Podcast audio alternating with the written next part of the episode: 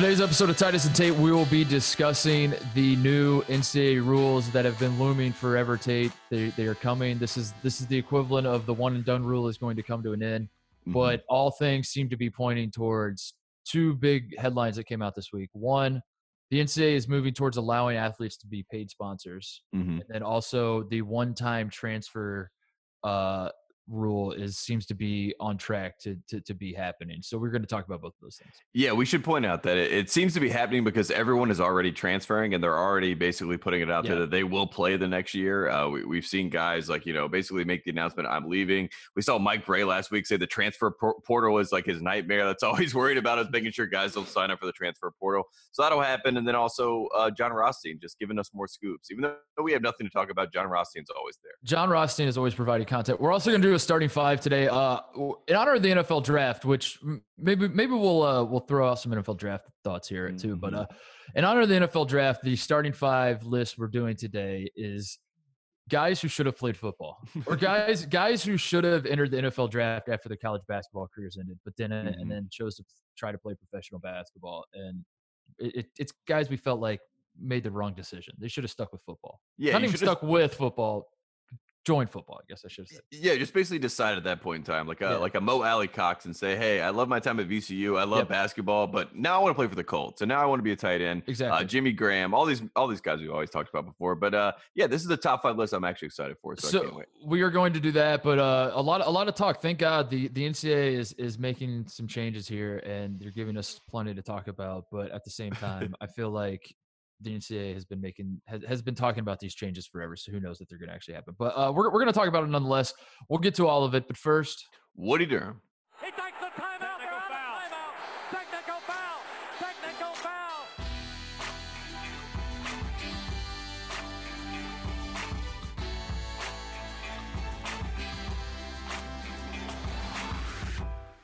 All right, we are recording this on a Friday morning uh, this time around. Tate, we, we did not do the Thursday night show because the NFL draft is going on, and I uh, uh, some of our production team had to work the draft. And I want to start there. I want to say, as as two guys in sports media, mm-hmm. it is our duty to now, after watching last night's draft, to tip our caps and, and say congratulations to all of our colleagues across mm-hmm. all platforms, across mm-hmm. all networks mm-hmm. for the job well done under these circumstances. Mm-hmm. Uh, just a seamless draft last night, and uh, as as as not only someone who participates in sports journalism, but I'm a fan of sports journalism. I couldn't have been more impressed. So congratulations to everyone who worked last night. Well done.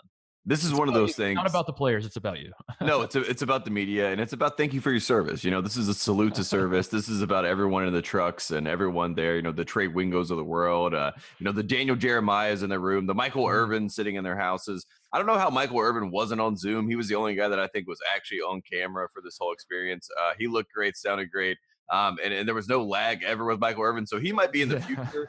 Uh, but yeah, like you said, everything else was, was great. And it, it kind of was one of those things where I forgot that you know, we weren't live doing the NFL draft. That's how good of a job it was. Yeah. Um, the only time that you remember that was when Roger Goodell would put his thumb outside of his pocket and start reading the card. That was when you knew that okay, we're at home, we're at Zoom. Yeah. Uh, a little bit weird, uh, but everything else is pretty good. Did we get answers on why Roger Goodell changed clothes halfway through the draft? Halfway through the first round, he just he he, he did like the Mister Rogers thing where he took off like yeah. one jacket and put on the other jacket, and he kind of mm-hmm. looked the same, but at the you know, like if you're gonna change, like go do a completely different outfit, like put on your pajamas or something. But he he had like the exact same thing. He took off one jacket, put on like a different like, I think he put on like a sweater, like a quarter zip. Yeah. yes, yes, he put on the classic quarter zip, and then he was also doing the awkward thing where you know they had the fans on the screen behind him. He's yeah. like, "Let's go Jets fans!" And they're all like, the first time I've ever seen someone get booed by Zoom. Uh, so that was probably a highlight. And oh, you know, for you, right? There's a highlight that Ohio State uh, they own college football. I'm glad you brought picks. it up. I'm glad you brought it up. The Buckeyes uh, had the top three picks. Of course, Joe Burrow, Ohio State alum. Um, everyone remembers him from his Ohio State days. Uh, yes. Goes number one. I do love that. Uh, I do love how much it, it, pisses people off that Ohio people are claiming Joe Burrow um, mm-hmm. because I, I think what makes it funnier is that Joe Burrow himself likes Ohio more than Louisiana. Oh, for sure. Yeah, yeah. like last night, he was wearing the shirt that he had Ohio outlined, and he's shout out Athens, Ohio. He's like an Ohio kid through and through. So, like Ohio State people are like, "Hey, I'll root for Joe Burrow. He's a Buckeye." And then people are like, "You can't do that. He's an LSU guy." And then Joe Burrow's like, "Yeah, I'm a Buckeye. yeah, he's like, yeah, I love Ohio State. Uh, have you ever seen this tire fight? I'd never seen this before. There was like a they, they put out an Ohio State video with him. You know, it's the classic football thing where they have the tire yeah. and they're fighting for it. Joe Burrow wins it, and he has like a mullet at the time, and everyone's like, "This is Ohio State football." and even in my mind, I was like, "Did Joe Burrow just like was he at Ohio State for four years, graduated, loved his life, and then he was like, I'm just gonna do one last shot at LSU." Yeah, and then like, all the LSU fans were like, "All right, we lost him. Like, no more yeah. Joe Burrow. He's going back to Ohio." uh yeah i don't know it's a weird thing it was like chris weinke just like i'm gonna yes. pot after professional baseball i'm gonna try uh that, that was that was uh that was joe burrow no um and in defense of us as well, uh, people people at Ohio State loved Joe Burrow when he was at Ohio State. It wasn't a case mm-hmm. of like no one knew who this guy was, and then when he transferred and blew up, everyone was trying to claim him. Like everyone, all the Ohio State fans knew who Joe Burrow was when he was on the roster, and a lot of people really liked him. And uh, yeah, so I don't know, but it, it is funny. But then the next two guys were Buckeye State. yes, the next Chase two Young. guys were Buckeyes. Yep. Um, and I think it just underscores how badly we were screwed against Clemson. I think that's really what we're learning here is that uh, the the the, the, whole draft was basically SEC and Ohio State guys, and mm-hmm. um, yeah, it, it, it just kind of repicked at those wounds as I was watching. As I was watching, like every we had what we had th- we had three guys. Arnette went uh first round too. Um, yes. yeah, it just kind of picked at the wound. It was like, damn, the better team lost that night. Um, anyway, do you see? Do you see all the houses? I I, I wanted to talk about that a little bit because I find it fascinating. The, the, one interesting part about all the Zoom stuff, uh, not just the draft, but also uh, you know our shows like ours, for example, mm-hmm. um, all the media stuff, people doing it from their home is you get the look at everyone's house. And Cliff Kingsbury was was stunning on everybody with his setup. And then like uh, that that caught my attention, but then just as much like on that end of the spectrum that caught my attention, some of the setups that these guys have, these football coaches have, are are very embarrassing. Dare I say? Like, I, I don't know. I don't know how else to say it without being offensive here, but like, I, I, I thought they would have nicer houses. We'll put it that way. I think that for me, it, it, taught a lot about like what the, the confidence level of the coaches. Like you saw Mike Zimmer's house, and it's like you know three bucks on the back yeah. wall. It's like what it's like welcome to Zimmer Ranch. He's like you know got his big screen here. He's like talking to whatever receiver they drafted. I can't remember who it was.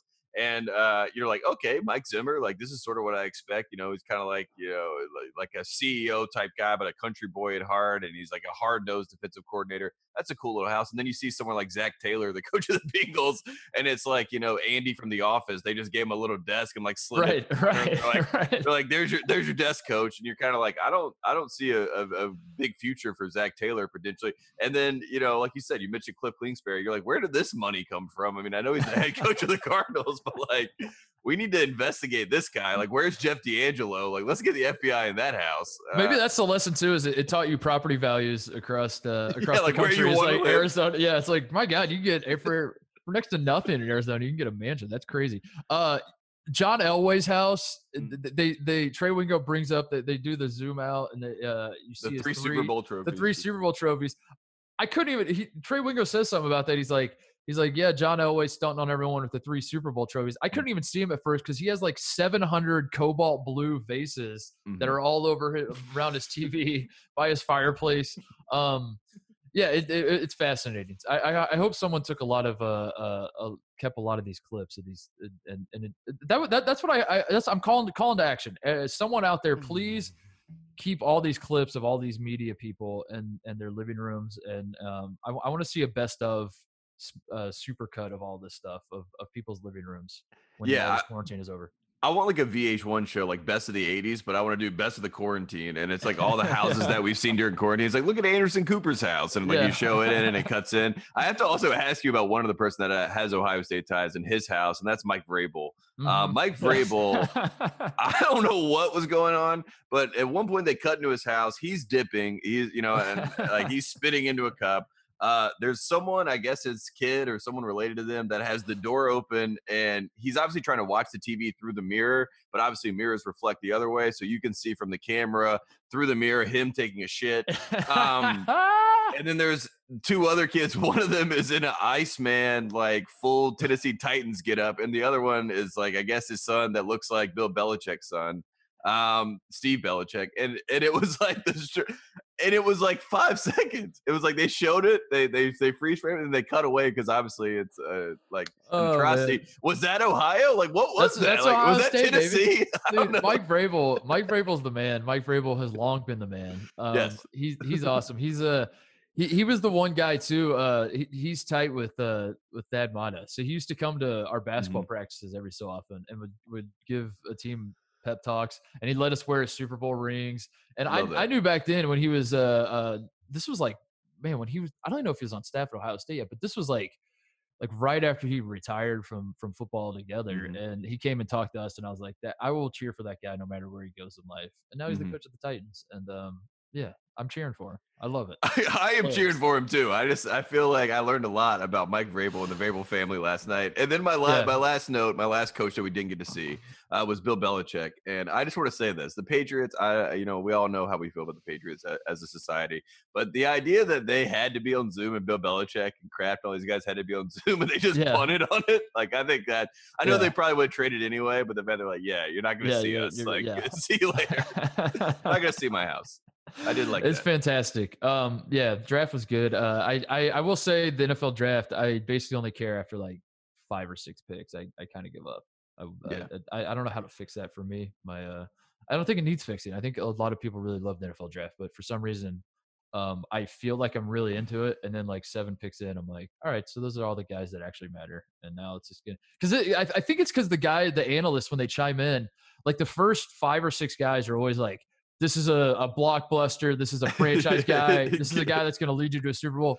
And then a hard pivot happens around pick seven or eight where they just go like ah he's got a lot of problems. I'm not sure if he's ready right away but he, he- a lot of upside a lot of like the, the, the Mhm. pivot happens really quickly. And i feel like i guess that happens in basketball too but um I don't know. It kind of takes the wind out of the sails. And you're like, so what am I watching this for? What if these guys don't really matter that much? Well, yeah, it goes from like Chase Young, this is the next Lawrence Taylor, and then it's like, and then there's a couple concerns. He's not good at putting his hand on the ground. He doesn't Yeah, like. right, you're, right. Like, you're like, isn't that what he's supposed to be good at? Like, what? What? I heard someone say about a, a wide receiver last night. He only ran a four four forty, and I was like, I, "Is that not fast as shit?" I, I remember when four four forties was like, he's like a lot All of concerns here. Yeah, he runs a four four, and I'm like, "What?" So he's fast as shit, is what you're telling me? He's, yeah, eh, and then I see Isaiah Simmons. So like you were talking about like waiting. Like I get to the seventh pick. I'm waiting on the Panthers. I'm like I'm gonna watch the Panthers pick, and then I'm gonna be out of here. And then it's Isaiah Simmons is on the board. He's at Clemson. I've watched Isaiah forever. He runs like a four three forty. I'm like this guy is like Luke Kuechly just retired. I'm like this is a lock. Like Isaiah Simmons to the Panthers, like a replacement.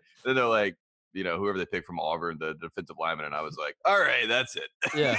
I think I think that sums up the NFL draft too. Is that uh, you're a Panthers fan, you're watching Yep. it's the seventh pick, whatever you just said, Mhm. and you said they picked whoever they picked from the defensive guy, who whatever Yeah. his name, yeah, yeah, defensive tackle from Auburn. I'm One like, dude, yeah, I'm like the guy- Brown. Like I was like, all right, Yeah. yeah. Who's the yeah. one guy that? Yeah, who knows? Um. Anyway, enough about that. We got to talk about basketball today. It's very. Yes. We got some very important stuff. Uh, first of all, as always, start the show talking about the Fox Ultimate Fan Bracket. Mm. Um, your North Carolina Tar Heels at the buzzer once again beat Michigan. Mm. Um, it is now BYU versus North Carolina in the final, and uh, yeah, I, I, I, I, I'm running out of things to say here. I, I don't know how North Carolina is doing it. You guys are down by like five to ten percent. It seems like going into the last day every single day, and then you Mhm. find a way to win fifty point one percent to forty nine point nine percent every single time.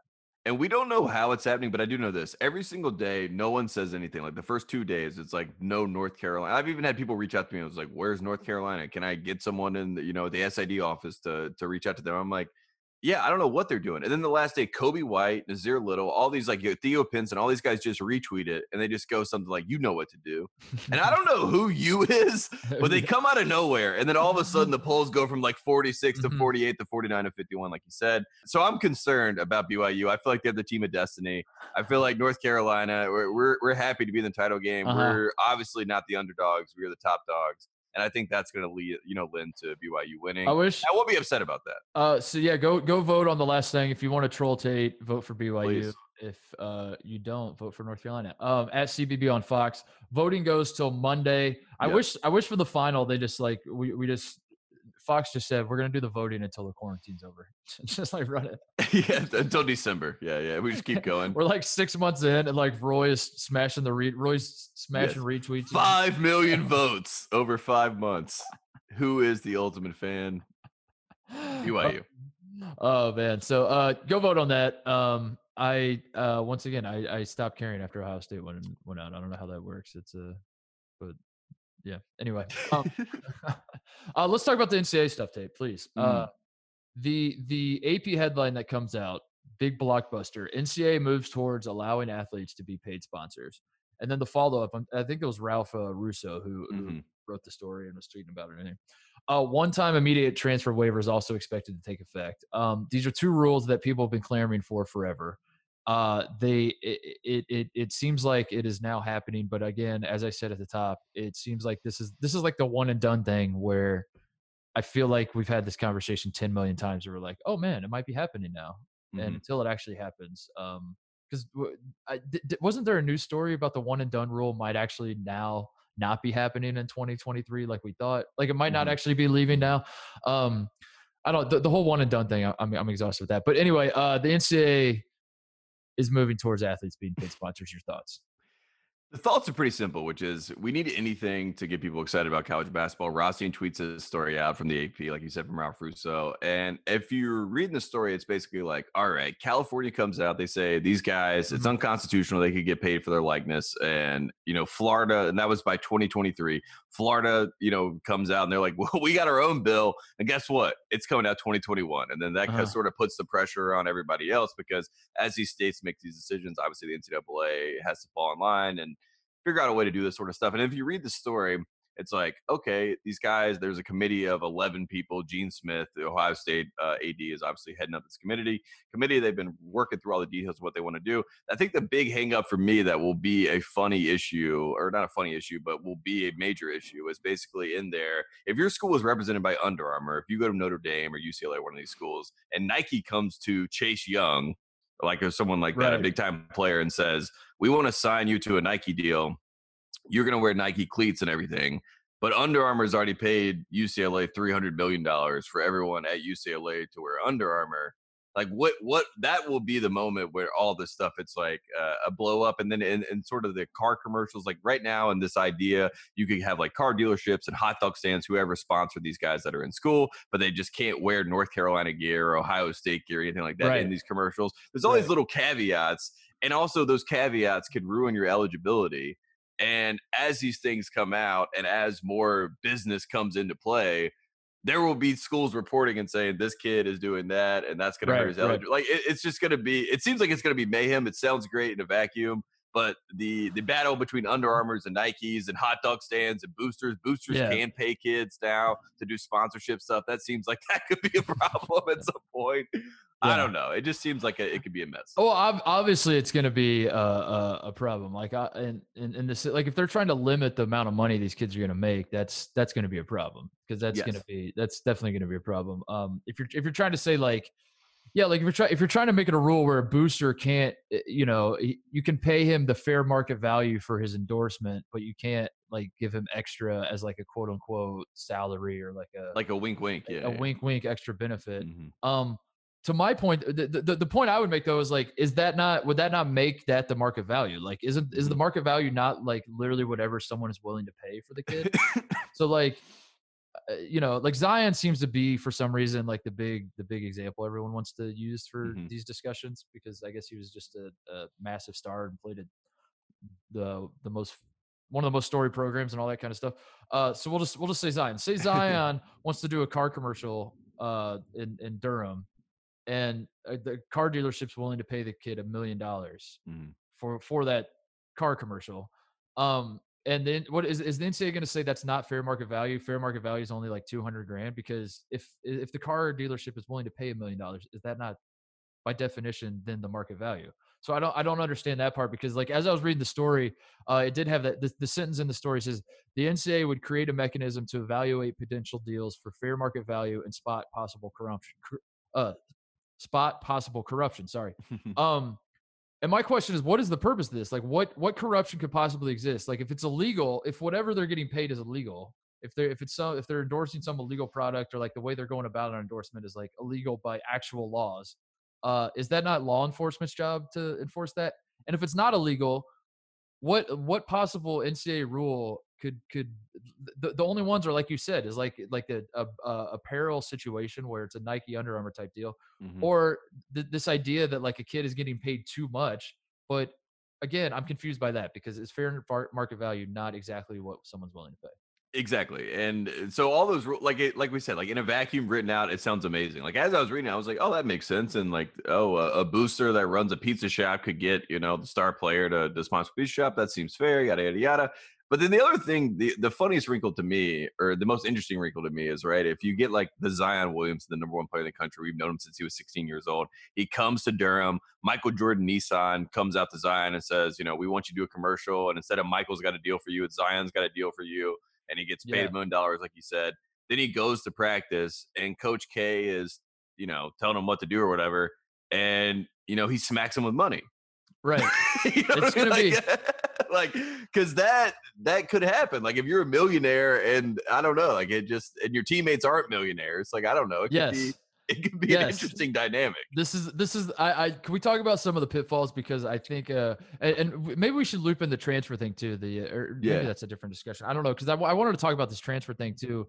Um, which basically the story is that the the NCAA is basically it, it seems like they're going to allow one-time transfers to, to happen where guys can transfer if it's your first transfer and you mm-hmm. leave your previous school on good standing which is to say academics are fine you're eligible dis- discipline's yeah. fine you're actually mm-hmm. eligible all that uh, you would be eligible right away um, when you go to your new school and all these are great things but like no one ever stops to think about the pitfalls like that that's where we've arrived with the ncaa which is why like you and i get put in these positions where we feel like we have to defend them is because no matter what the NCAA, no matter what if the NCAA if it's an NCAA rule, people hate it, and they're saying like we have to change that and make it this. Um, and, and everyone's under this assumption that every decision made by the NCAA is just basically to screw kids and and and keep them under their thumb. And a lot of it it is like a lot of it is like guys want power, obviously, but um, there are some downfalls of this stuff. And like you said, I don't think anyone's really thought about the idea of of a guy like like the dynamic of a team where where one player's a millionaire and the other guy's not. And um, I, I understand. I can already hear voices saying like, "Who cares?" Like that doesn't actually, but it does. It's going to fundamentally change like how th- these teams are structured and how uh, I don't know. It's going to change the sport forever, which is why guys like Rothstein are losing their minds and and because uh, you know a man the man lives and breathes college basketball and college basketball is not going to be the same now. I would say this: like, if you are the number one player in the country, you go to college basketball, you're getting paid two million dollars to do all these advertising, you're, you're, doing Old Spice commercials, whatever it may be. And then if you have like a butler on the side, like like just waiting for you when you come out of the game, that's like changing your shoes and wiping you down, and like it just seems like they're going to create a just like a like a pay gap between the the yeah. roster and it's like now we're a professional league and now we have like a franchise player yeah. a supermax guy and then we have like the walk-ons right we have no like it's just I, I don't i foresee a lot of social issues that will come out of this like especially the power structure you're talking about college basketball these coaches that you know, if the guy's making five million dollars, but his star player is also making five million dollars, what really does this really say does he have to that guy? I don't know. You, this isn't a great example because Cole Anthony was already rich because yeah. his, his, dad was an NBA player, but like imagine Cole Anthony wasn't, and uh, you thought North Carolina had problems this year. Mm-hmm. Imagine the dynamic of Cole Anthony is is yeah. driving a Bentley into practice, and Justin Pierce is playing alongside him, and and just like those two guys now having to get along and and come together, and and I don't know it, it would be uh, it, it's it's going to be like you said, it, it, it is moving towards professional basketball. That that's the reason people are freaking out about it all. It's not because it's not that we don't want players to, to get paid. It's that we want them to get paid somewhere else per se. Mm-hmm. I guess, mm-hmm. like, I, and I don't say we because like you know like I think I think we beat this to death how we feel about it. But um um the people that are like now hang on the people basically the people that are saying like now hang on a second are we sure this is good um mm-hmm. That's that's these are some of the problems that are coming up because as hokey as it is as much as people want to roll your eyes at it uh, there is college basketball the way it exists is for the love of the game and it is super dopey to say that but like there is something special about like all these kids are making nothing and there's and they do like and i say this as a guy that went through it like i i i you know i could have made more money than i actually made and um which was nothing and uh but i loved it i loved the experience i loved i loved that, that greg oden I, I loved living across the dorm from greg oden and knowing that the guy could be making millions of dollars right that second, and he was not, and he was driving a shittier car than I was to practice, and like now when we talk about basketball, like these are the these are the things that that I mean, Greg obviously because his body fell apart, but like even even guy like Conley, like he he loves Ohio State and loves talking about like his time at Ohio State when he was making no money and now he's making God knows how much money, and um I don't know, it, it, it it's all fascinating. So it's a fascinating thing, and I'm still waiting for a team like Kentucky to have five guys that are all millionaires that are your starting 5 and mm-hmm. they're playing against Pepperdine, and you know it's like I guess that's the, the good part is like the upsets are going to be like that much more special now. You're gonna you're gonna be like reporting payroll on upsets. You're gonna be like mm-hmm. this team yeah. This team was a team full of amateurs and they be it's gonna be like Miracle on Ice again, where it's a team full of amateurs beating a team full of Yeah. Kentucky starting five made a net seventeen million dollars this season. and they just lost to, you know, East Tennessee or some like some small ass school and everyone's like, Oh, yeah. amazing, yeah. Uh, what about the transfer thing though? So uh, I I think with the money with the the name and image likeness, I, I'm I would say I'm 95% on board with that. Like I really, mm. I really want. I think kids should be able to get paid whatever they're worth on the side. Uh, I very much don't want there to be salary. So hopefully this is enough for like the critics of the NCAA and the critics of the system uh, to kind of back off because I, I I really very much do not want players to be salaried. I think that's a can of worms that's going to completely be a disaster. But um, I think name and image likeness. I think this is a good thing, and I think this will be great. But the transfer thing, I would say I'm like 70% on board with it. I think that's going to be more of a problem than um than people want to admit. And and and I say that I'm not even saying like the super team thing like like I think that's where people's minds immediately goes is, is you look at like a, a, school like Kentucky right now where Kentucky has I think they have two people on their roster right now. Mm-hmm. Uh, I'm joking, but no, obviously seriously, like, you might be right. I might be right. Kentucky has like nobody on the roster right now. Uh, what is to keep kids from you know calling each other and doing the the, the LeBron and D Wade and and Chris mm-hmm. Bosh to the Heat thing, where it's just like, hey, why don't we all just go meet up down here? Um, it's not even that for me. For me, it's more of like, I, I think what happens with these transfers is eh, the idea of autonomy and, and players should be able to move wherever they want to go whenever they want to go uh, is it, it's all in the name of players doing what's best for them right and whenever coaches come out and they say like I don't love this rule or a kid transfers and the coach is like I don't like that that kid transferred, people rip the coach apart and they say this this this coach is only looking out for himself. Why can't the kid do what's best for himself? Uh, and, and I guess my point is like there is no way that all of these transfers are doing what's best for them. There's just it, it like we've seen it a million times where kids transfer thinking they're going to get more playing time, thinking they're going to get. This is now going to be their path to becoming a star, whatever. Um, and more often than not, it does not work out like they think it does, or they think it's going to. Which isn't to say kids shouldn't be allowed to transfer. Kids shouldn't, but I think like what why coaches feel this way and why the system exists is because transferring should be like a monumental decision. It should be like a big deal. It should be something that's like taken very seriously. That the kids should really think about it. It's not about like I only get 15 minutes a game right now and I only touch the ball like you know I only get like six shots a game. I want to get eight shots a game and play 23 minutes, so I'm going to transfer to the school. It should be like, is this the acad- Is this the the major I want to major in? Is this mm-hmm. where I want to live? Is this like my my family? Am I close enough to my family? Is there, there should be a million things that go into factoring like whether you transfer, which is why the one year uh, uh, sit out rule was put into effect in the first place, right? Like mm-hmm. because not to necessarily to, to deter people, but uh, I, I, think the way the NCAA uh, uh, uh, frames it is that it gives you a year like get your feet wet at your new place, which that's kind of bullshit. But uh, mm-hmm. I think the deterrence of like, hey, if you're gonna do this, please make sure that this is like a big deal. Don't just be willy nilly jumping around. Um, I think that is important, and I, and I actually do like that that is a thing and that is part of the system. So like. I, I I'm trying to reconcile the idea of like I I want that to still be a thing and I I don't love that kids transfer all the time not because I don't love roster turnover not because I don't want kids to do what's best for them but because uh, I do think more should go into it than than a lot of these decisions that that are being made. Um, but then on the flip side, I do think kids should ultimately be able to do what you want, and you're an adult. And listen, if you want to, you know, if you think you're if you want to chase a pot of gold that doesn't exist at some other school, um, who am I to stop you? So I don't know. It, it, I'm trying to figure out whether I like this one or not, but it looks like it's going to be taking place anyway. I think we're going to have uh, an issue with Tampa sorry, I think we're gonna have an issue with tampering, uh, like you said, with the transfer stuff. I think there's a chance that a guy that is like a let, us say a Leaky Black at North Carolina. He comes his freshman year. He has Nassir Little and Coby White. That's their class. Coby and Nassir go to the NBA. Leaky's at North Carolina by himself. If someone at Kentucky calls him in the offseason that's, you know, going to be a freshman at Kentucky, they have four guys going in and then they recruit a fifth guy from another blue blood to go there from a Kansas or North Carolina or Duke, whatever it may be and they make the transfer and it's like obviously an exploitation of the system to then upgrade your situation to quote unquote make super yeah. teams.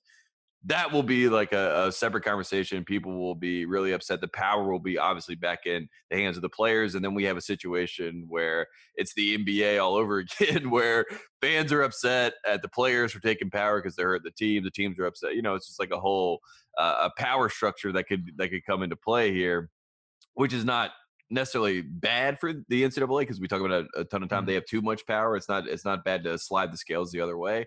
But if it leads to basically all of it just being a farce where you know it doesn't matter if you play Kentucky or it doesn't matter anything because you're just going to bounce to a better situation.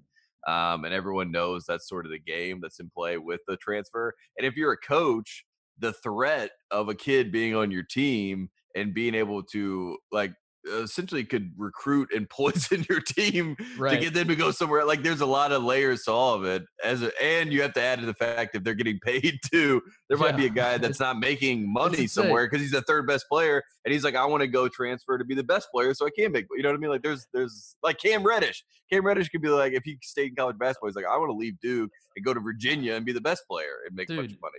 Uh, why not start a cute? What what do the? I would do this if I was. uh what when when can you transfer? Can you transfer in the middle of the season too? Is that going to be a thing? I didn't I didn't actually.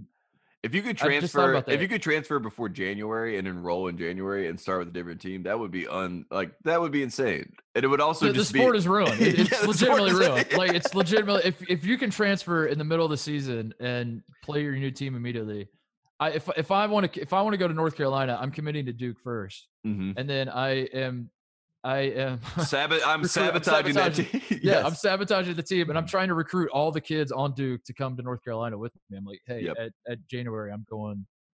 I'm going to go play at North Carolina, so you should come mm-hmm. with me. And then mm-hmm. I'm just taking like three of my teammates. Yeah, and everyone's like, "Man, what, what, what a move!" Like you know, it's like smart, it's like savvy basketball. And even when you commit somewhere, the idea that like like an LOI, obviously we know how important you sign your letter of intent. It's like boom, official, you're going there now with all this stuff, it's like nothing is set in stone. You know that if you sign an LOI, you have to wait a year if you're to transfer. All that sort of stuff. If, if it's out the window, then we're gonna get guys committing to different schools, yeah. flipping all. I don't know.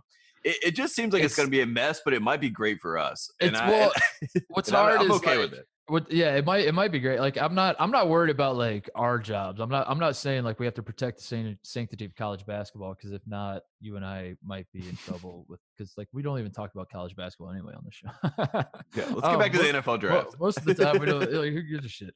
Uh, it's more of like the, the thing for me that, that, that makes it so hard is it is just, I just go back to like it's hard to reconcile these thoughts of like I, I do want players to get paid what they're worth. And I do want I do think it's horseshit that like all these these administrators and and schools are making billions of dollars and the players get nothing.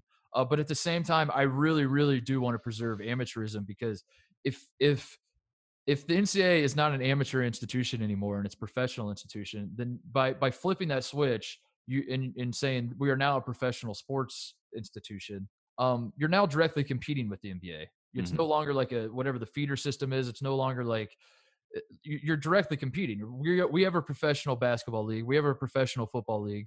We are competing with another professional football and basketball league. Uh, mm-hmm. we, we're just going to target like younger kids to come to our league. Is basically what it becomes. And um, listen, for a lot of people, they're like, "Cool, that's what we want out of it." And for those of us that have been like watching college basketball our whole lives, we're like, "I don't really want that. That's not that's not the joy of college basketball. It's not." Like I, the professional league already exists. It's the NBA. I watch it a little bit, but I prefer the college game because um, that's what I grew up on, and that's and, and I think just changing changing all this stuff is going to change it dramatically and you know maybe that's just the world we live in now maybe it's like you shrug your shoulders and say it's for the better but i, I think i think ultimately the thing that pisses me off the most is that the most obvious fix to all of this would be if just the administrative if if all the people at top all the quote unquote adults weren't making billions of dollars off of this. I don't think it's a problem. I think that's why it wasn't a problem in the 70s mm-hmm. and 60s and whatever, is because there weren't massive TV contracts. There weren't decisions uh, uh, weren't being made with the the pursuit of money in mind.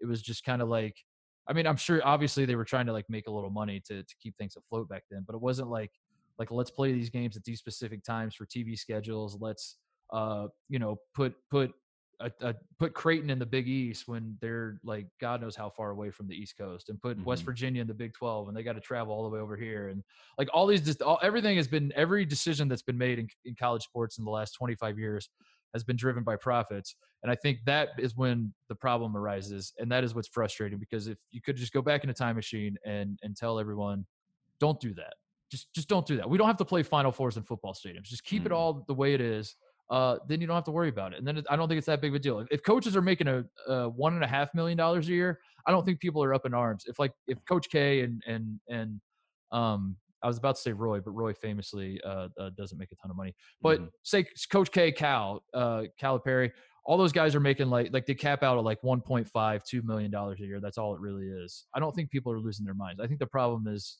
when coaches are making eight million dollars a year and athletic directors are making five million dollars a year mm-hmm. and schools are making now we have problems. So anyway, when you look up a state and you look up the highest paid state employee, and the answer is the head football coach of insert school, that ends up being a problem. You know what I mean? Like, yeah, it, right. When you, when you work for the state and you're a teacher or whatever it may be, and you look that up and you see Nick Saban's making $8 million a year, the next closest person is, you know, $2.1 million. You try to figure out what that gap is and, and understand where it's coming from. You mentioned uh, the NCAA becoming a pre- professional league. That would be the absolute nightmare of the NBA I will I will say this because the loyalty of a Kentucky fan base, the loyalty mm-hmm. of a Indiana fan base, the loyalty of a UCLA fan base, BYU. They, it, yeah, if if BYU. BYU, of course, we know one of the best fan bases in the country. If you have those schools and you have professional, talented players, and you have a built-in loyalty of fans that is way more loyal than a Dallas Maverick fan or a Sacramento King right. fan, then the NBA is in trouble. And in fact, if I was NCAA, I almost would lean into that and say, we already have these brands, we already have things that people are already loyal to. Let's professionalize the hell. Like, it, let's say all amateurism's dead. They they decide that they're like, we can't fix this. This is the problem. All the stuff is blown up. Let's change our name to the ABA, the Amateur Basketball Association, and let's complete compete directly with the NBA and yeah. let's see who has more, you know, cachet in the marketplace. Because let me just tell you, Charlotte Hornet fans, they don't exist if North Carolina, Duke, and Wake Forest and State play professional basketball. They don't exist. You're absolutely that, right. That, yeah. like, like the NBA is cooked. If you're telling, why, yeah, if, I, if, you if you went to North Carolina fans and you said if we can raise and and there are no salary caps in the ABA, mm-hmm. and, you, and you tell North Carolina fans, um, we, we need to, you know, like we have to raise money to get Anthony Davis. Say mm-hmm. we need, or even shit, donations. We need donations. Let's, let's use Kentucky fans since yeah. Anthony Davis went to Kentucky. You tell Kentucky fans, uh, Anthony Davis will come to Lexington, Kentucky again and play for the rest of his career, eh, but but he wants to make forty million dollars a year. Anthony Davis is going to make forty million dollars. Absolutely, absolutely. In two weeks, there will be a Kickstarter that gets to forty million dollars in Kentucky, and Anthony Davis, welcome to the Wildcats. And uh, I, will say this: like, I would love to watch professional league uh, where it's played in Rupp Arena, and it's like you know North, Car- North Carolina, yeah. North Carolina, and you know Ty Lawson are going to Kentucky to play Anthony Davis and the Wildcats, uh, yeah, I would be all in on that. Um, but yeah, I, I think the that's, NBA should be more worried than they are. But, but that's that's where we're headed, though, man. Because I, I, I'm now I'm thinking about it. It's not just the off the court changes; it's the on court changes too. Like all the the three point line keeps moving back. Like mm-hmm. we're we're ten years away from college basketball having an NBA three point line, and mm-hmm. the, the lane's going to get moved wider. It's it's all going to be the exact same. It's crazy. Um, They're gonna be playing with the ABA ball. yeah. be yeah, yeah, coffee blacks out there. Everyone's like, "What is going on?" What about eh, okay? So if they don't want to directly compete with the NBA, what about a league that um where they still try to like, you know, they're they're clearly the, the NCAA is clearly a professional league, um, and the the NBA is clearly a professional league, obviously. Uh, but they don't want to directly compete. What if the the NCAA has a rule where and, and instead of like the, how the NBA works, where it's like you have your rookie contract, and then as as you tack on years in the league, your your, your pay scale goes, goes up. up. Yeah, yep. it goes up and up. Mm-hmm. What if the what if the NCAA was the exact opposite, where you're incentivized to be younger, and we just uh, the younger you are, the more you mm-hmm. get paid, and as you get older, you get incentivized to get the hell out and go to yeah. The only person that's still in the league is Jack Cooley at the end of it. Jack Jack Cooley is like 45 years old and making like eighty thousand dollars a year, but dominating for Notre Dame. Um, yeah, I I, I kind of like that. I like the idea of all that. I mean, it's sort of like the nationwide tour with the PGA tour. It's like uh, it's a professional league. It's like a minor league sort of thing. Um, but I do think the brand power is just so much stronger for college sports. People are way more loyal to college sports. I mean, there, there's even people that pull, like Kentucky fans will pull for the Lakers because of Anthony Davis, you know, just because Right. he went to Kentucky. Um, and I don't think that's in the NBA. I, I honestly, it's hard for me to find, like at the NFL draft when they had all the fans, like I'm amazed that there are just Jets fans that just want to yell into their computer about the Yeah. Jets. You know what I mean? But I guess there are. I would say it exists in NFL. I would say you know the the, the team loyalty exists in NFL for sure. Uh, Yeah. with with NFL fans, but NBA, yeah, you're right. It's basically like you, you know It's. Lakers Celtics. there are there are obvious Yeah. exceptions, and there are people that love the Knicks and love the Lakers and love love their little teams. But yeah, for the most part, it's you you ask a guy. It- it- m- In my general experience, uh, you, you you bump into a guy who who identifies him as an NBA fan at a cocktail party, and you you're like, oh, who are you a fan of? He's going to say a player. He's Mhm. not Russell Westbrook. Yeah. He's like, I'm a Westbrook guy. I'm You're a like, Westbrook guy. Yeah, yeah. He's not. He's not going to be like, I love the Rockets. He's going to Mhm. say, I love what Russell Westbrook. So, um, yeah, I don't know. It's interesting. Uh, anything else before we get to our uh, our our draft here, our own NFL draft type situation we're doing? I just yeah. Well, the only thing I want to say as far as far as transfers, I was so shocked that Matt Haarms. I guess he was watching the the CBB on Fox Oh, yeah. bracket that he's going to BYU. Uh, I, we we said it was the Titus and Tate bump with Mark Pope. We just had him on the show, obviously. Uh, but Matt Haarms, I thought that was a lock to Kentucky. I Like did a, too. Like a guaranteed lock. Like Matt Haarms, that was perfect fit. Go to Kentucky. Um, and, and for him to go to BYU, I mean, obviously in my mind that that makes sense too. Um, but I was shocked by that. So shout out to Coach Pope. Uh, Titus and Tate bump is on fire. Mhm. Mark Pope comes on, immediately lands Matt Haarms. Uh, Mark, Mark. By the way, if you didn't hear the Mark Pope interview, he's awesome. Uh, Yes. go listen to that, telling stories about Larry Bird crying in locker rooms and throwing up in a shirt, and uh, Scott Padgett slipping on his vomit, and Mm. he, he was great. He, he was it was a great interview. And then what was it? Two days later, Matt Haarms says he's coming to BYU. Um, but then Tate, go back to our interview before we had Pope on the show before we interviewed Mike Brey, who famously said uh, uh, on the show that Muffin McGraw is by far the biggest celebrity on Notre Dame's campus. I asked him if it was him, Brian Kelly, or Muffin McGraw. He said Muffin McGraw by far the biggest celebrity on campus. Then he starts singing her praises about how important she is and how she's this th- just cast the shadow over Notre Dame. Four days later, Muffin McGraw retires. Yep. So guess what? There's now a vacancy. There's a vacuum to be filled. Mike Brey's gonna to to. If you're telling me it's between Mike Brey and Brian Kelly, come on, come on. It's it's by- Brey, it's Brey by It's Brey. landslide. It's Brey Yes. by a landslide. So uh, you're welcome, Mike Brey. You're welcome, Mark Pope. Titus and Tate Bump. Anyone else want it? Give us a call. Come on. Come on the show. We'll help you. Come on the show. We'll make you number one on your campus. Uh, we'll get you a big time recruit. Uh, we might drop a bag. Who knows? Uh, Yeah. That's us. That's what we do. Uh, and we also do top five lists. Can we? Can We also do it? top five. list. All right, here's our starting five for this week. It is uh, guys who should have played football is what I I have written down here, but I guess we could phrase it as like guys who should have entered the NFL. I like it that way. Like I I like the idea of guys who should have entered the NFL draft after their college Mhm. basketball careers were over, and I think they could have actually got drafted, but they Mhm. didn't. So um, all right, that's the premise. Tate, go ahead. Do you want to All right. start number Yeah, I'll, five? I'll start number five. This is pretty easy for me, and this is a guy that uh, he had a great NBA career in my in in my version of what an NBA career should be. He played 20 years. He is half man, half amazing. And in my mind, he's a guy that is a wide receiver. That you know, in, in football now, everyone's like, "Don't ever run a fade. It's it's the stupidest play. It, it's it's wrong." It's like Megatron convinced us that it would work all the time. Vince Carter, it would work. You know what I mean? Vince Carter on like a little fade, just throw it up, let the guy jump up one handed, pull it down. Uh, I kind of think of him as a Randy Moss type uh, a guy, just with the speed and the ability to leap and go get the ball. Um, so Vince Carter for me, number five on my list, wide receiver out of North Carolina. Vince Carter. Uh, so are you are you saying he made a mistake by sticking with basketball? I'm not saying he made a mistake, obviously, uh, because you know he It worked know, out. He has a sound. He has a sound mind. Uh, he seems to be enjoying his That's life. He has a podcast, all that sort of stuff. But I do think that if Vince Carter was in the NFL and he hurdled a guy, uh, you know, like just jumped clearly over a guy and ran for a touchdown, it would be the most shocking thing we've ever seen. I, I have a feeling you and I are gonna have very different lists, but I like the pick, and uh, I, I, I like uh, I, I like where this is going. I, am looking at who my number five name is, and I'm just laughing because your number five is Vince Carter. I'm just gonna say it. All right, my number five is a kid by the name of Kevin Bookout from Oklahoma. Um, I haven't heard that name in so long.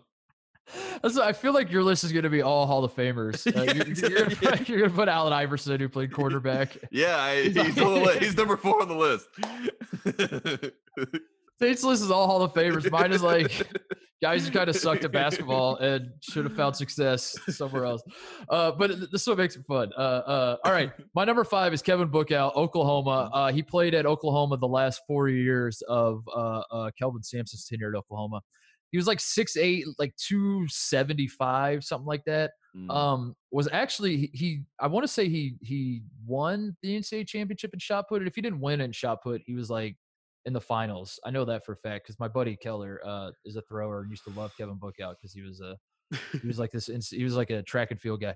But anyway, Kevin Bookout was just big. He, he had like a build of like a professional wrestler. Like he looked like uh, like maybe Goldust comes to mind as uh, he had mm. like kind of the had the buzz cut, the big like country boy look.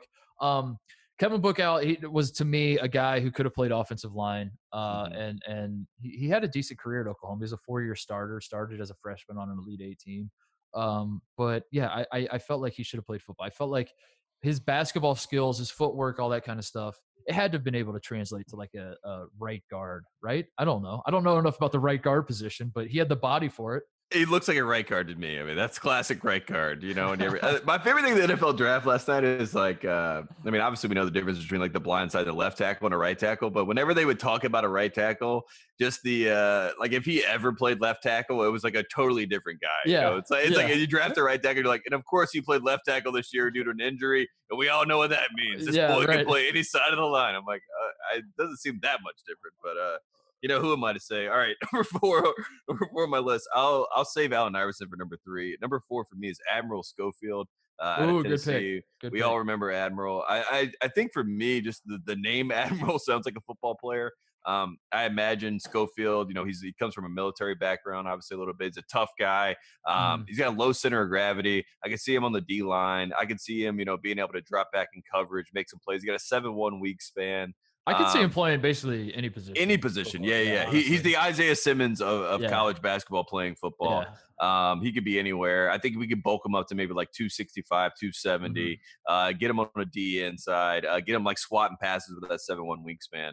Number four on my list, Admiral that, That's a great pick, Admiral Schofield. He he almost uh, had too good of a season his last season at Tennessee, and that ruined the football plan. Because I yes. feel like I feel like if he would have not been as good as he was. Uh, he's not. He could have gone. He's not getting drafted. Yeah, he's not getting drafted by the Wizards, and he's not playing the NBA now. Damn it!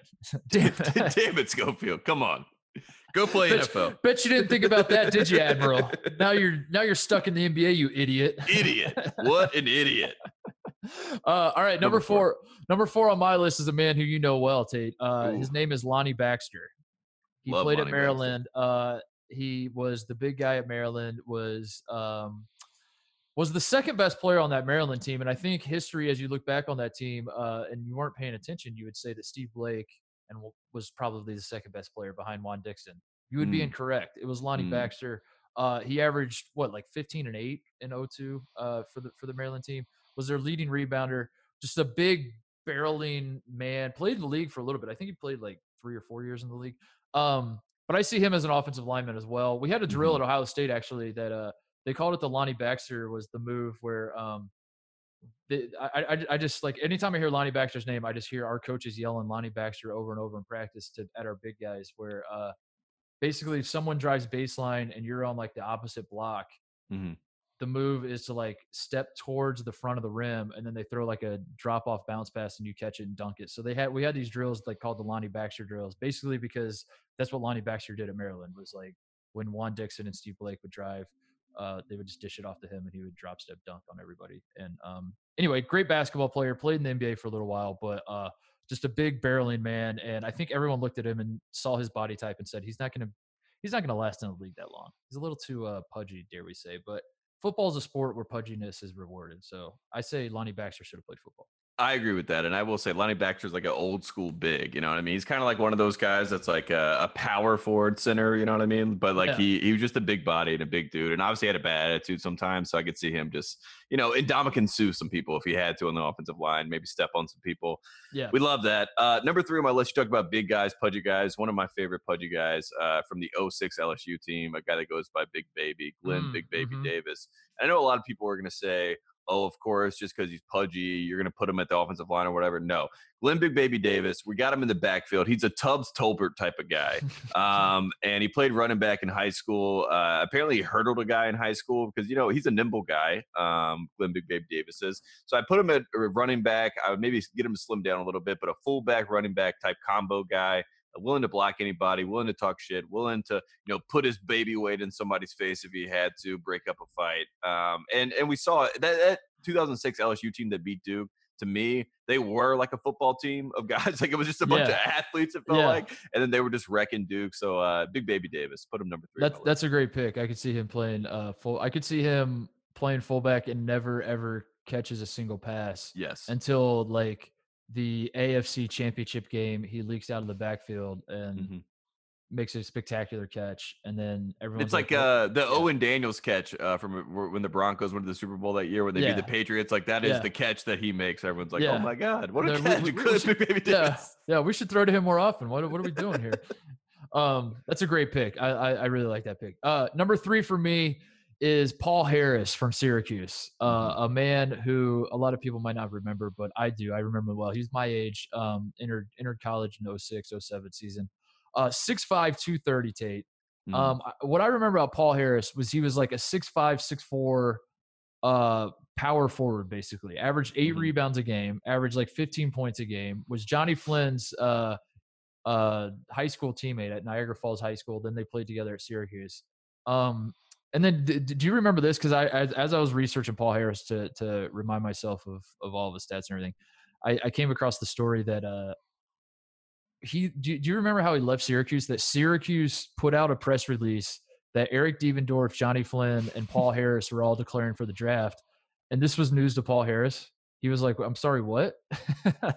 they so in in 09 they lose in the Sweet 16 they lose to mm-hmm. Oklahoma in Blake mm-hmm. Griffin. Yeah. Um, in 09 and then uh, the, the story goes that Syracuse coaches were trying to get a hold of Paul Harris, and he he was not answering the phone. So then they just put out a release that says all three of those guys were going pro. And then Paul Harris was like, "I never said that." And then the Syracuse coaches were like, "You told us going into the Oklahoma game that you're leaving after this year," which I always love that too. I love the stories of guys telling coaches they're leaving before the season's even over. I mean, uh-huh. it happens more than you think. I remember Tony Bradley told the North Carolina staff for the championship game he was going to yeah. leave, and everyone's like, "What?" Daequan Cook, Daequan Cook, the, the, before he tipped off against Florida, we're warming up. There's like 37 minutes left on the clock, and mm-hmm. before the game tips off, and he comes over to me and leans up against the scores table, and he's like. He, he used to call me Brutus because he thought I looked like Brutus Buckeye. Mm-hmm. I don't even mm-hmm. know what that means. It's because I have mm-hmm. I'm a white guy. And Brutus has like a tan face, I guess. Yes, yes. Uh, so you go, well, Brew, looks like this is our last game together, huh? You're like, like uh, Daequan. Daequan, don't uh, tell it to Thad right now. Yeah, and he's like, he's like, yep, going going to the NBA. I was like, Daequan, we're about to play for national title in 37 minutes, but it's okay because Daequan, when the game happened, he was he was locked in and had a great. No, he didn't. He uh, he had two boneheaded errors that led to directly to Florida baskets that I'm not bitter about at all. Anyway, back to Paul Harris. Um, Syracuse puts out the press release that he's leaving. Harris did, not know anything about it. Um, so anyway, he calls the coaches. He's like, "Hey, I, I, I didn't say that you to do that. I didn't ask for you to do that. Whatever." Mm-hmm. Anyway, he, he, I, I, found this quote in the article from 2009 where he, he uh, was talking to the reporter about the story. Where he's like, "I never said I was leaving," but then his actual quote was, "But it's already out there, so I might as well now." Mm-hmm.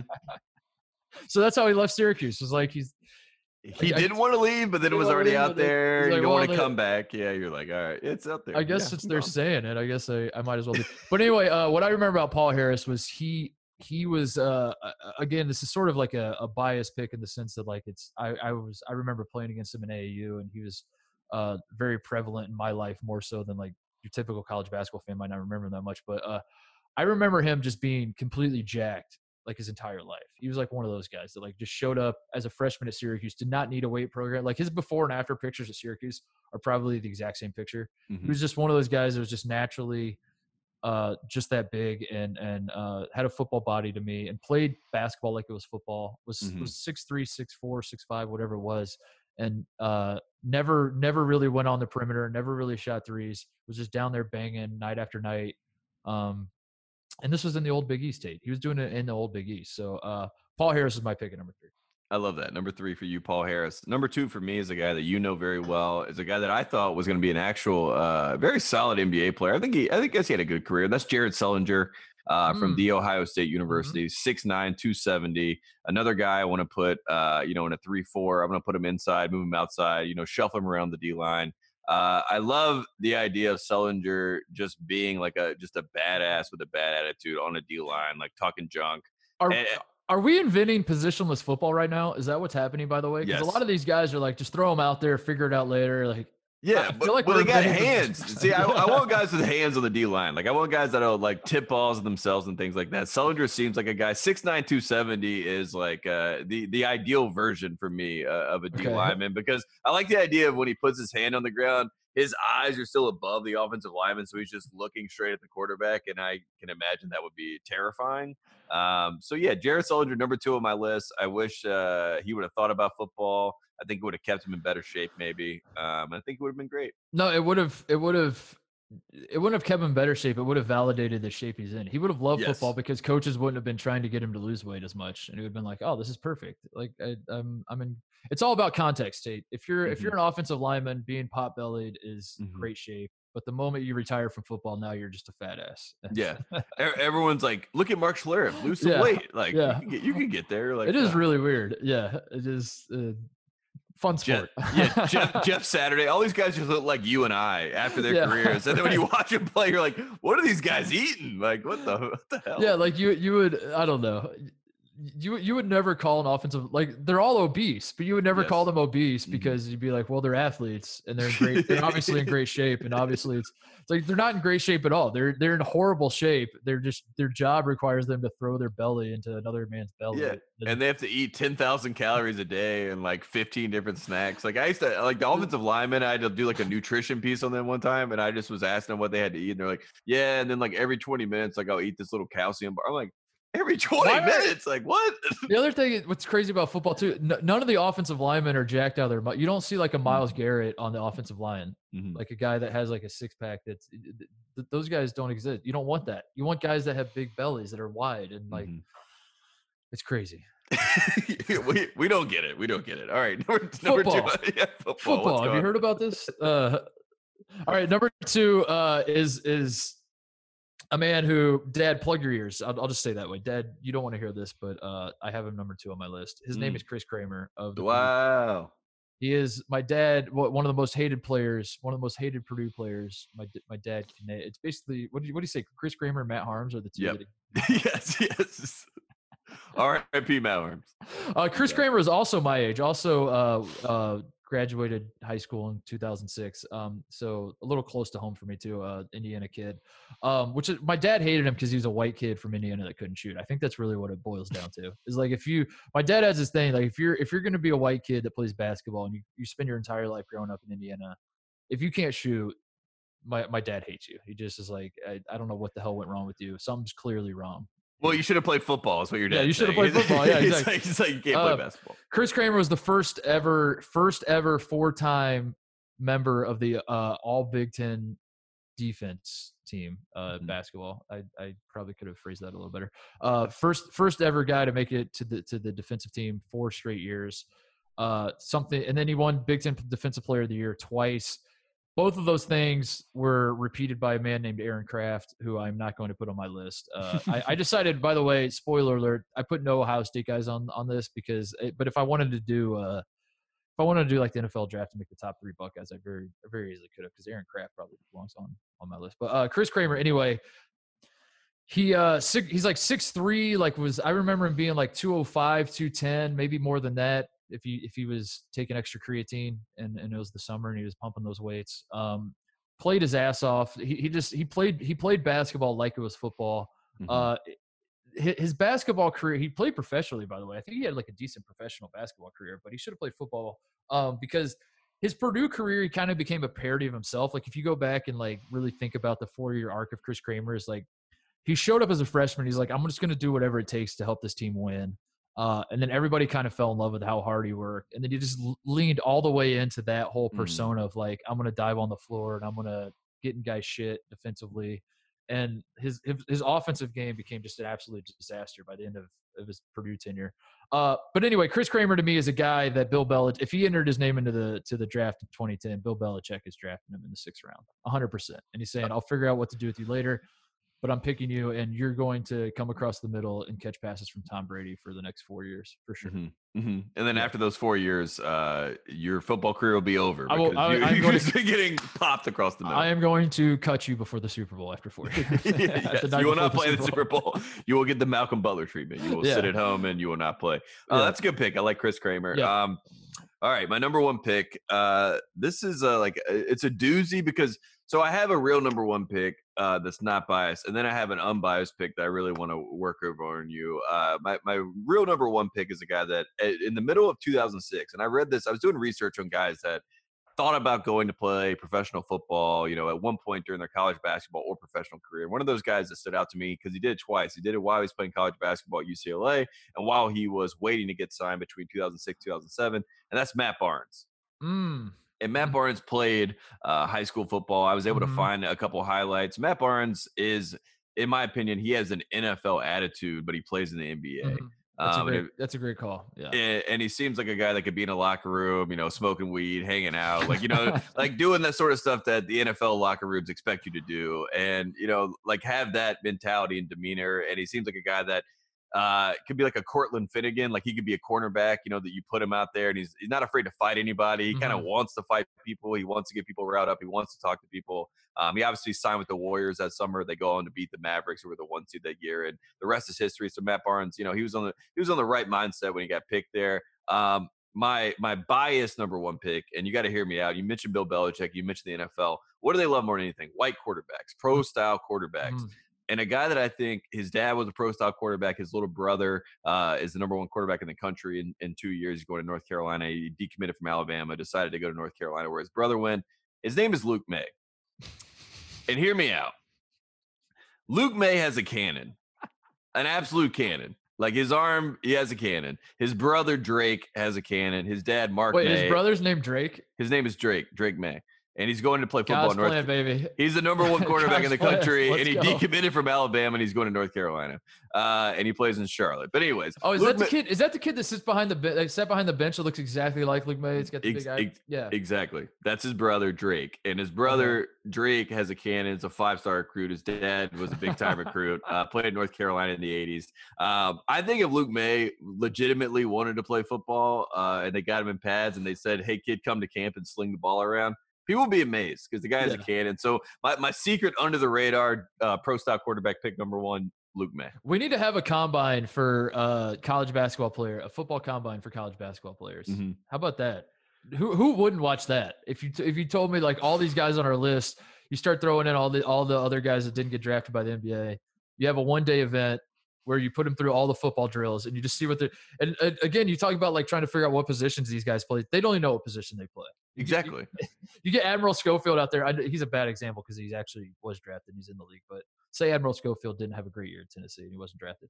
We throw him out there and then you're just like we're all figuring out together. What position does admiral schofield play? And we're like why don't you run some routes admiral? I would watch oh my god i would watch that all day. I would put that on tv and watch that put it on some random july afternoon. I'm, it's I'm basically all day. Every single guy is going to say, "I'm a quarterback, I'm a receiver, or I'm a tight end," and it's yeah. all, like so. Those three positions are just going to be packed with people, and uh, it's all the guys that thought they were wide receivers. They're like, they're too fast. Now I'm a tight end. We find um, out that that Paul Harris Paul Harris actually is the greatest punter of all time. He just doesn't mm, know it yet. Mm. He's never, no one has ever thought to teach him how to punt a football, but if they did, Paul Harris would be the greatest punter the world has ever seen. I was going to say, is there a kicker or a punter? Is there anyone special teams in your mind? Even like a returner? Like, is there a Jordan Bone, Devin Hester comparison that can be made here? Is there any mm, guy on special Jordan teams? Bone. I'm trying to think of like the short, the short guys who uh, were fast as shit. That Chris um, likes maybe from Miami. Maybe like a yeah, that'd be a good one. Like uh, What about like Ashton Hagans? Yeah, Higgins. He's like quick and like got Mhm. the long arms. I don't know. He could play like corner, right? Maybe I don't know. He Or probably a- only he probably only runs a four four forty. It's not fast enough. Or like a Kareem Hunt type guy, like out of the backfield yeah. or something like that. Um. Yeah, I'm trying to think of what else. Uh, kicker would be. Should we make the Grayson Allen joke about kicker? He yeah, I was gonna, yeah, Kicker at least, at least, uh, yeah. I was gonna say, or you know, a Steve Nash. Like I, I, I always forget now that Steve Nash is doing Bleacher Report soccer that he was a basketball player. So I guess he's a kicker now. So I would Yeah. say Steve Nash is a kicker. There you go. Um, All right. yeah, there you go. Um, my number one. We haven't got to my number one yet, Yes. but uh, uh, because I, I do want to rattle through some honorable mentions here. My number one is a guy when when we had this idea to do the the guys who should have played football.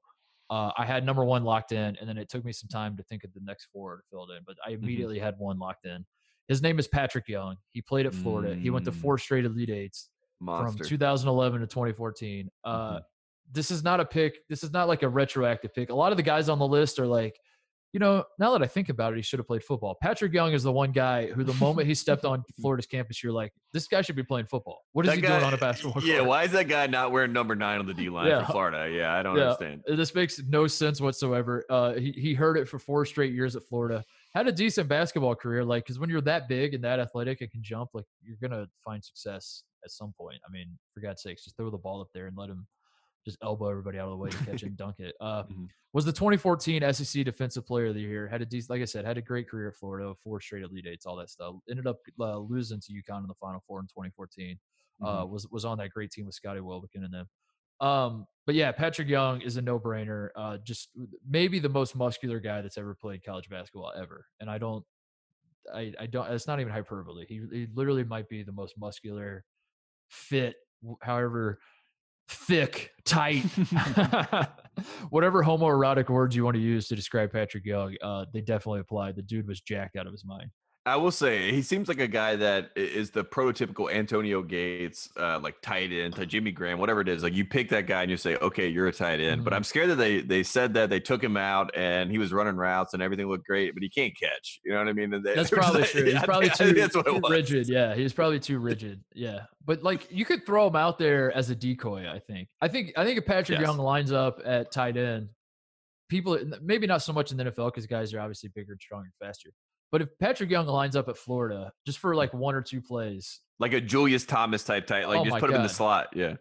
he just comes out of nowhere and just lines Mm-hmm. up. I'm shitting my pants if I have to cover him. If I'm the linebacker or safety that has to cover that guy, I'm like, uh, what? No. Yeah. No, Like like if you're a nickel corner, you're like a nickel and you got to pick up this guy in the slot. You're like, ah, pass. That's someone Because else. he wasn't he wasn't just jacked out of his mind. He was also six nine. That's the other part. It's not like he's it's not like he's six four, six five with like enormous muscles. He was Mhm. six nine.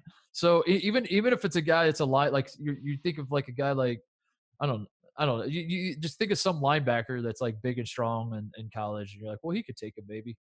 But he's he's six nine. That the linebacker you're thinking of is probably like six two. Yeah, six two, six three. Yeah. Um. I th- I don't know, man. I guess Florida was was Florida good in 2011 to 14. They weren't right in football. No, no. No, they sucked. What were they Mhm. thinking? Mhm. Are you kidding me? Why did Patrick Young not get out there? Well, that's probably why I didn't want to play for him. That's He's probably- like, yeah, that's a good he's like, I don't want to play for Will Dude, Muschamp. he could have, like, honestly, just bring him. out- That's all you got to use him for is just like three or four plays. Because even even if he is good, it's almost better to use him as a decoy. Because like just the sheer idea of him buttoning it up and running out there. Like everyone's gonna shit their pants. You're gonna be like, something's coming. Something's definitely coming, and then nothing's coming. He just you just snap the ball and he doesn't do anything. I was gonna say, or you just call a run play to his side of the field and he just starts Yeah. blocking, Yeah. just like throwing people out of the way. You're like, all right, this It reminds me. Uh, so in, in junior high, in eighth grade, no, this was seventh grade. In eighth grade, we went undefeated, not to brag in football. Mm. Uh, but in seventh grade, we did not. And, and here's why. Uh, uh, our coach was. Our coach was out of his mind. He was he was our coach was like a young guy who he must looking back he must have been like 26, 27 Mhm. uh, in seventh grade. Um, he, he was like a history teacher. He had played football at Indiana. He was he was our seventh grade coach. I was the quarterback of the team. Um, I i- if you've listened to the show for a long time, you know that I, I I've talked before about how I hit puberty before everyone else. I was six two, six three, something like that in seventh grade. Mhm. I was probably six three, one ninety or whatever. um, we had a kid who was legitimately on steroids. I really think he was on steroids. I think he had like an older brother who who did steroids and was like, creatine or something like that. Yeah, yeah. no, I don't even think it was creatine. I think it was legitimately anabolic steroids. right. I think He's going down to Florida. yeah, I like- really, I legitimately think he was like shoving needles into his ass because like the kid Oh, was nice. was jacked out of his mind, and he was he was he was absolutely insane too. He was like like he, he was the reason I thought roid rage was a real thing for a long time Mhm. because he was like he, he I mean, he's, he's got to be in jail right now, but he was probably six one six two. Just absolutely jacked, psychotic. It, uh, uh, the the movie, The Program, you know, where the I forget, I Mhm. forget the character's name, where he's like headbutting him.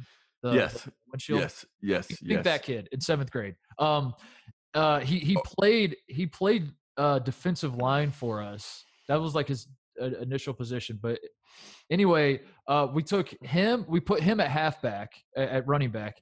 We took a uh, one of our the biggest offensive linemen we had, and we moved him to fullback. And then I was quarterback.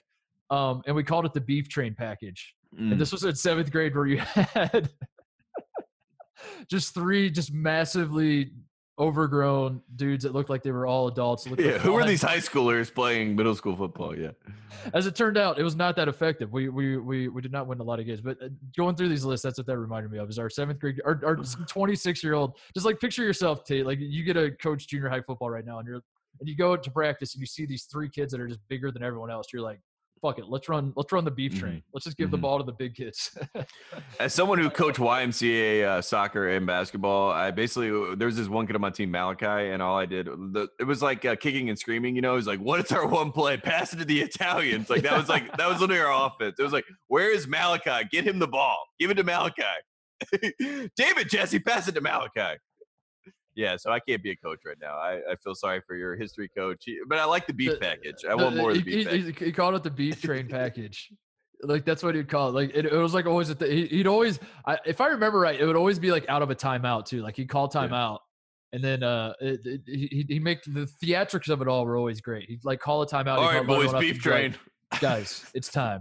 Mhm. The beef train is loose, and we'd, and we'd all look at each other and be like, "Oh, like we're the Mighty Ducks." And uh, uh yeah. the flying V. Yeah, we're getting the floor calling the flying V. Yeah, the slugging beef. oh my god. Oh, Um, we love it. What a list! What a what a what a concept we, we have there. Um, Patrick Young, Chris Kramer, Paul Harris, Lonnie Baxter, Kevin. You had Vince Carter at five. You, you ended up being a, a a little more respectful. I. I I legitimately thought you were just going to do all Hall of Famers. No, I mean Allen Iverson. I took off. I mean, Yeah. it definitely had some some Hall of Famer stuff to it. I mean, it, it, it honestly, it's one of those things where all of it's stupid, but this is one of my favorite top five lists because it is stupid. Like I don't like It's top five lists that are actually like can be argued or discussed or whatever. I like when it's like this, where it's like, yeah, this is what I think. it's Yeah, pointless. yeah. It's Thank just you. A, it's just a distraction as the pandemic is going on in the world. Yes. yes. Um, were there any honorable mentions other than Allen Iverson? Who else? Ooh, I, I mean, my only honorable mention I would say is two guys that actually played football, and they're my favorite basketball players, and that's Julius Peppers and Ronald Curry. And uh, for people that don't remember, the fact that the quarterback of the team and the best defensive player on the team were throwing alley oops to each other at one point in the D Mhm. Dome. That was a great time. So the the other side of this is basketball players that did play football, and I just want to shout out those guys. Too. Yeah, I had uh, the only other guy out on my list was Truck Bryant at West Virginia. yes. because he i mean his name is truck bryant Mhm. and he played at west virginia and uh that just that, that whole identity just screams football player and yeah Uh, Jevon Carter at running back is another Jevon one Carter that would have been. Uh, that's truck that's bryant was the was the original jevon carter Yes. people forget truck bryant that he he invented uh jevon carter's existence kind of Mhm. he, Yeah. uh, Dog people, press people. Yeah, yeah, yeah. Be bald, be old. just be annoying as shit Yeah. yeah and and have west virginia fans lose their minds or yeah uh truck bryant was he walked so jevon carter could run Yes. Anyway, uh, uh, oh, the, oh, the other one I, was, I wanted to say was Tom Coverdale. I had him on my list. I wanted to just, uh, I just feel like Tommy Tough Nuts could have figured out. Man, who would have thought? Tom Coverdale is player. he's had a big year. Uh, you know, on the Titus and Tate cover. The Titus and Tate bump for Tom Coverdale is unlike anything we've ever seen. we need him on the show. Maybe we just tease that. We're just like every episode. We're like a next week, big guest Tom Coverdale coming on. You know what? My promise to you. Tate. My promise to you, moving forward, I think I gotta, I gotta stop making Tom Coverdale an honorable mention. My promise to you is that I'm going to find a way to justify Tom Coverdale in my top Mm. five, no matter Mm. what top five we do from here. I think Yeah, as long as he's in the top five. Yeah. because I'm looking at it right now and I'm like, why did, why is Kevin Bookout on there and Tom Coverdale's not? mm, It, it makes no sense. It makes no damn sense. Tommy Tough Nuts. He had a bum ankle, Tate. He had a bum ankle and he led the Hoosiers to the title game. Love it. And also uh, one other person, The football Trevor, mentality. Tre- Trevor Booker is another guy. You mentioned uh, you're talking about Bookout. Trevor Booker Mhm. from Clemson. Clemson, it seems yeah. like another guy that would be. And I think he just retired from the NBA, so maybe uh, should have gone to football. So nice. that's our Um, list. All right, that's my list. Uh, uh, all right, shout outs, closeouts. Let's wrap this thing up. All right, shout outs, closeouts, shout outs for me. I just want to shout out again uh, every single person out there that is surviving this pandemic and uh, finding a way to be entertained, entertaining other people. And by that, I want to say shout out to the NFL and shout out to all the guys at home with their side chicks. Uh, there's a lot of people that were getting their phones. I think it was Jerry Mm. Jeudy.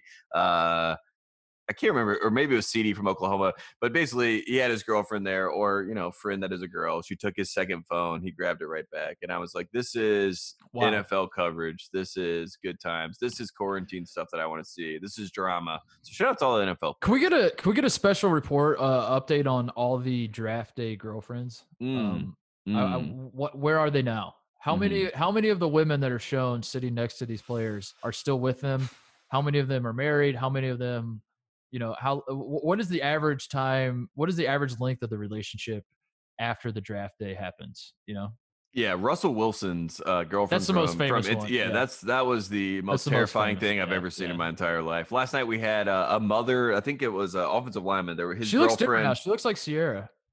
yeah, yeah, yeah. Who would have thought? Yeah, that's that strange. happen? That's weird. Yeah, that was weird. Uh, we had a mom kick off a, a girlfriend that was sitting on the lap of, of an offensive lineman that got drafted last night. Like she literally just like pushed her out of the way. Yeah. It was like, this is not your moment. So she probably has about two or three weeks before she's out of there. Um, yeah, I want that full thing. I, that feels like a, a TMZ or like a great. news, something that they would do. So, Speaking speaking of TMZ, shout out Blake Griffin. Uh, speaking Yeah. of, uh, of TMZ and relationships and all that, uh, Blake Griffin, uh, TMZ hid in the bushes hid in the bushes to, to, to film him shooting with the Suns. and airballing. He airballed a shot. You obviously, t- it would be like if you and I walked out right now and just like threw the ball up and it was. Yeah. Like, he obviously did not care at all. But the headline was basically like Blake Griffin quarantine get to him, you know. And then he was like, "This is weird that someone's gonna hide my bushes and film Yeah. this." I Um, did notice. LA. I did notice that he didn't address the airball though, so uh, it's interesting. Blake, Blake. Address you, you you diverted the attention away from the real headline, which is "Do you suck now?" That's what people want to know. Do He's like, he's like, look, I for three years I don't, I haven't cared, so don't worry about it. Uh, there we go. Um, shout, I want to shout out Jason Terry too, who is uh, going Mm. to be uh, Arizona assistant coach um, with Sh- with legends such as Sean Miller and Danny Peters. Uh, Mm. He's going to be on staff. I assume he's going to be, or is he taking Danny's job? And I just don't realize it. yeah, I'm not sure. Danny, I, I- guess I should text Danny. yeah, text Danny, call Danny, see what's going on. Also, when are we going to see Jason Terry eating a hot dog at halftime of a That should be Pepperdine game? That's that's that's the next step. That's how you know he made it in college basketball assistant coaching. Um, shout out to Jason Terry. uh, anything else? Is that Uh? I think that's it. I mean, I, I don't have much else other than we have uh, we have guests next week. This is our first show we've done without a guest in a while. I enjoyed it. I Mhm. feel like it's we're back to frivolous talk. There's nothing really going on um, other than the transfer stuff. I think I think we're gonna have more drama to talk about Yeah. college basketball than actual basketball, which Yeah. it's always better for us. Yeah, I didn't. I didn't like doing this one in the morning too. My brain wasn't turned on. Don't don't talk to me until I've had my coffee. That's what I say. I need to get that on a t-shirt. Yes, yes, Hey, that's uh Don't talk to me till I've had my coffee. Um, my my brain wasn't working as, as well as it should be. Oh, shout out to Tom Brady. I forgot. I have that written down. I did to, uh, to say that Tom Brady walking into the wrong house. Um, I wasn't really. It, it's not so much that part of the story that had my attention. It was he was carrying two duffel bags with him, And- Tate. yes. So, uh, you know, let that be. It's, someone out there is taking notes and they're saying, "Okay, I like that idea. Walk into a house, walk into the quote unquote wrong house Mhm. with two duffel bags. Say, whoops, my bad. I didn't mean. I, I didn't mean to Mhm. accidentally walk in here, Mhm. and then leave with only Mm-hmm. one duffel bag. Bada bing, bada boom, untraceable." But you don't need to do that anymore. The bag droppers, the bag dropping's over.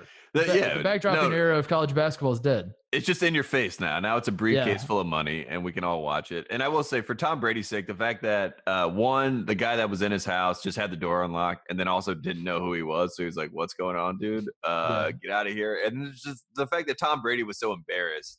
Um, I think it- it's a nice life lesson to say, like, even if you are, you know, one of the greatest in the game, when you switch places or you move somewhere, you just moved to LA a couple years ago. It's like Mm. it, it's a new experience. You just moved to a different house. Like Yeah. there's always stuff that's going on. It's good to see that Tom Brady is is regular in some sense. We know he's not very regular. We know he's you know possibly an evil creature sent from Mhm. somewhere else, like a succubus or something like that, to play football Yes. and dominate the world.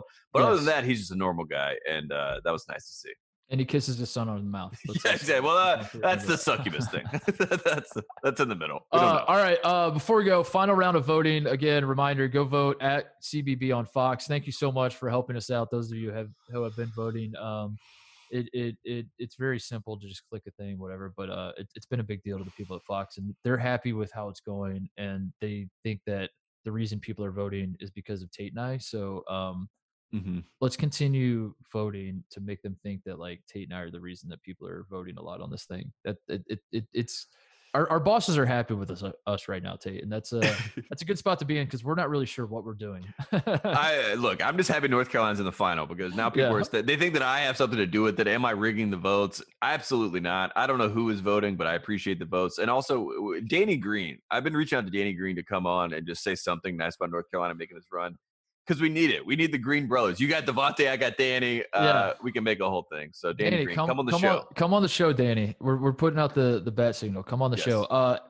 also Monday we're doing the uh, uh the the last dance is is is we're gonna do a more last dance. Dennis. Rodman. Yeah, Yeah. the Dennis Rodman episode is coming Sunday. I'm so excited for that. So, uh, we'll be doing that Monday. We're we're gonna try to have Danny Green on as well. We'll see how that goes. Tate's gonna keep bu- bugging him, and hopefully Yes. he gets there. All day. Um, until then, have a great weekend. Stay safe. Thank you guys so much for for sticking around, listening to us. We're doing our best to entertain you in these dumb times. Uh, we live in a Mhm. dumb world, but um, Mhm. you know, sometimes a dumb world is where two dumb guys can thrive the most. Tate. So Mhm. that's what we're trying to do here. Thank you guys. We'll see you on Monday. Two dumbs make a smart.